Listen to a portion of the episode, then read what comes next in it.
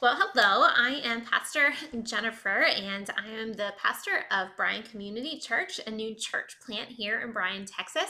And so, if you are joining us and you are local, uh, welcome. But if you are joining us from someplace across the country or around the world, we're glad to have you. Uh, I'd like to um, send posts throughout uh, the weeks just to kind of check in and share with you just what God has placed in my heart and some of the lessons and messages that I've been sharing with the congregation. So, um, if you have any questions, feel free to reach out to me or you can visit us online at bryancommunitychurch.org. Uh, you can also follow us on Facebook and Instagram. Uh, but again, it is good to have you with us. I'd like to share with you a message that I share with Bryan Community Church here uh, the other week. Um, specifically, as a new church plant, we are learning from the very first church what it means to be church and what does that look like? Um, a big word for you today is we are going to have or have been having an ecclesiastical conversation. Ecclesiastical or ecclesiastic, what does that mean? It basically means that we are studying the Christian church. And so we learn from the first church in Acts chapter 2. And I'd like to read from Acts 2 42 through 47, just a moment for you. And then we'll just kind of unpack that uh, as we go. Um, so, Acts chapter 2. We are told that they devoted themselves to the apostles' teaching and to the fellowship and to the breaking of bread and to prayer. Everyone was filled with awe at the many wonders and signs performed by the apostles. All of the believers were together and had everything in common. They sold property and possessions to give to anyone who had need. Every day they continued to meet together in the temple courts. They broke bread at their homes and ate together with glad and sincere hearts, praising God and enjoying the favor of all the people. And the Lord added to their number daily those who were being saved. So, if you would, let's just pick this apart. Um, I want to first point out to you uh, that the early church, we are told they devoted themselves to the apostles' teaching, or they devoted themselves to listening and studying uh, what their leaders had to say. And um, I'm sure it was full of um, both uh, the Jewish text as well as the stories of Jesus, his life and ministry, and all of the teachings um, that he had shared with his people. Uh, in the Great Commission, we are told to, to go therefore into all the world and teaching and proclaiming all that Jesus had um, had taught while he was alive and walking in this earth. Now, um, the early church is being led by the Holy Spirit because Jesus is not physically present with them, but of course, God is always leading. And in the first church, um, we celebrate that the Holy Spirit descended on those who were waiting and praying um, that the Holy Spirit would would come, just as Jesus had promised. And so, the people in the first church they would gather together and they would listen and they would learn and they would study. And so what does that mean for us? Well it means we need to do the exact same thing that we need to be in the word of god. We need to learn from these holy texts that god has given us uh, that we call the bible. Um, you know and not only do we study it like we read and, and like you know some of us are really good at quoting. I am not um, at quoting scripture but it's not just studying to know what the passages say, but it's also studying to, to make sure that it's transforming our hearts, uh, which then transform our actions. So, as a new church, as a new church plant, I'm encouraging Bryan Community Church to make sure that the people are in the Word of God and that we are learning uh, from one another. But also, I want to point out that uh, we can pull from this passage that the early church they fellowshipped with one another. Um, they broke bread together, they ate together, and they did this in each other's homes. My translation: they did life together.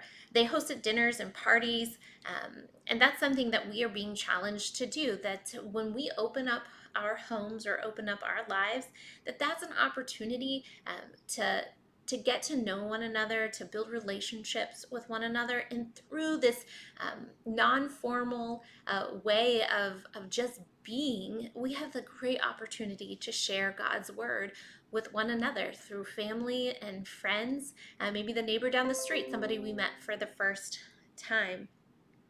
And so, you know, I, I challenge BCC as well as I challenge you. Is there a way that uh, you can invite someone into your home? Can you take someone out for coffee in the morning? Or uh, do you have a free lunch that you can take a colleague to lunch and just sit with them and get to know them? And uh, through that, you can be a witness to your faith to them. Uh, what else can we pull from this text? Notice here that we are told that they sold their property and they gave to those who had need.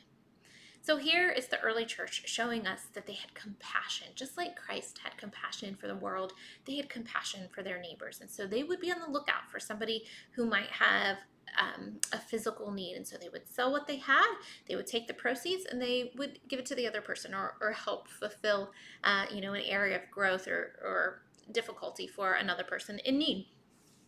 And as I was thinking about this, um, you know, as a, a, pastor, I often think of going directly to a local food pantry um, or a pregnancy center, you know, cutting a check maybe on behalf of the church. We present you a gift to support your ministry.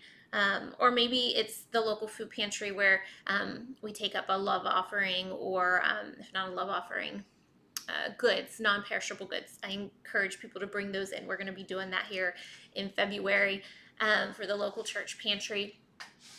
But there's often, and this is the challenging part, I think there's often needs that go unmet uh, for our friends and family that we can't always see. In fact, uh, I went to Facebook with this and I said, Hey, y'all, I need your help.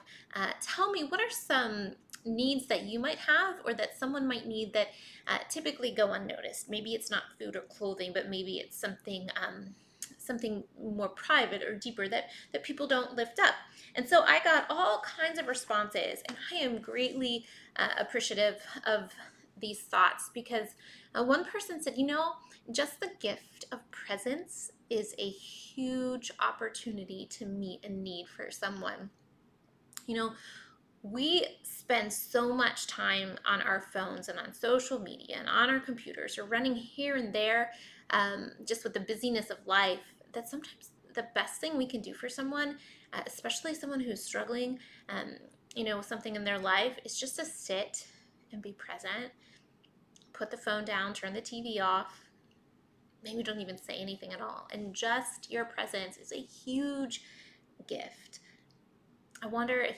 if this is something the church is being tasked to do. Maybe you're being tasked to do. How's God speaking in your life? Um, what else was shared with me? Maybe bringing in the trash for somebody. Or today, I wish somebody would have taken my trash out uh, because as I came back home and pulled into the driveway, I noticed that today was trash day and I certainly forgot mine. but um, this could be a huge help uh, to someone who is really busy or um, to watch a newborn baby or, or littles who, um, you know, just make it sometimes a little more challenging to go to the grocery store. And so perhaps a, a need that a friend or neighbor has is for you to watch their children while they go on errands. Um, maybe it's to make or deliver someone a meal or simply help another person fold laundry. I hate doing laundry. Oh, it's the worst. Um, you know, maybe that's the way you can help uh, another person in need. Here's some other things or thoughts. Um, a divorced parent, I don't know if you've been impacted by divorce, but um, it can be really difficult, uh, especially emotionally. And, um, you know, when you have children and there's only one parent who's caring for those children, um, stepping up and stepping in is a, a huge blessing uh, to that parent. Uh, or if somebody has lost a loved one, being there for them. What else? When trauma strikes, who knows? Sometimes we don't even know or need to know what that trauma is. But again, it's that gift of presence that goes a long way. And then finally, I was talking to my my nine year old, and I said, Hey, I said, can I ask you a question? I was working on my message. And um, I said, What are some needs of a nine year old? And uh, she kind of thought about it for a while, and I had to kind of explain why I was asking. And um, she said, Well, mom, she's like, sometimes we need help reading. And she's like, So I and some of my friends, we struggle with reading sometimes. And then she said stress balls, which was really kind of funny. She's like, My teacher needs stress balls. I was thinking, Oh my goodness, your teacher, you really must stress her out, or your friends must stress the teacher out. And she said, No, not for her, for um, my classmates. And I thought, Wow, that is compelling that my nine year old, that they're nine year old children, but not just nine year olds. I know it goes all the way in elementary, intermediate, middle, and high school. That our children, they have stress. There's stress that they face, especially, um, you know, trying to take tests or to, to keep up their grades and also their athletics or whatever it is that they're involved in. And then the last thing I really want to lift up um, as she said this, and, and really think about this. She said, overcoming negative self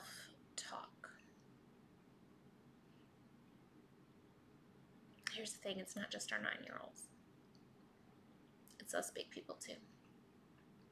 Sometimes we need to help one another with our negativity when we put ourselves down we need to stop. And we need to encourage one another. Don't say that about yourself. Don't think that about yourself. You really are smart. You really are doing a great job. You are a good parent. You are a good mom. You are a good dad. Out of the mouths of babes. Mm, I love that girl.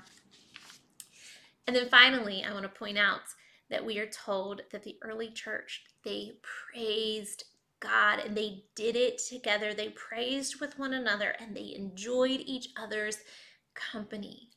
You know, worship can look like a whole list of things. It can look like singing old gospel hymns, but it could also mean jamming out with your radio blasting while you're driving down the highway. Please concentrate driving, but to, to Christian rock music.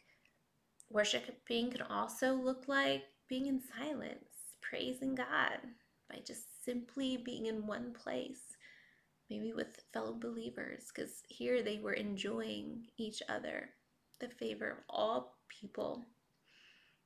And then, two, we could worship by that awful laundry that I hate doing and pray for the little feet that are going to wear those socks. Or pray for that husband who helps support his family. Or pray for your wife who loves and cares for you as you fold out laundry.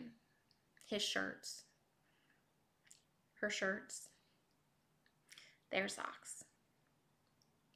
Bryan Community Church. In any church, we are the church as people. We must study God's Word. We have to fellowship with one another. We need to serve and care for one another. And we have to praise God.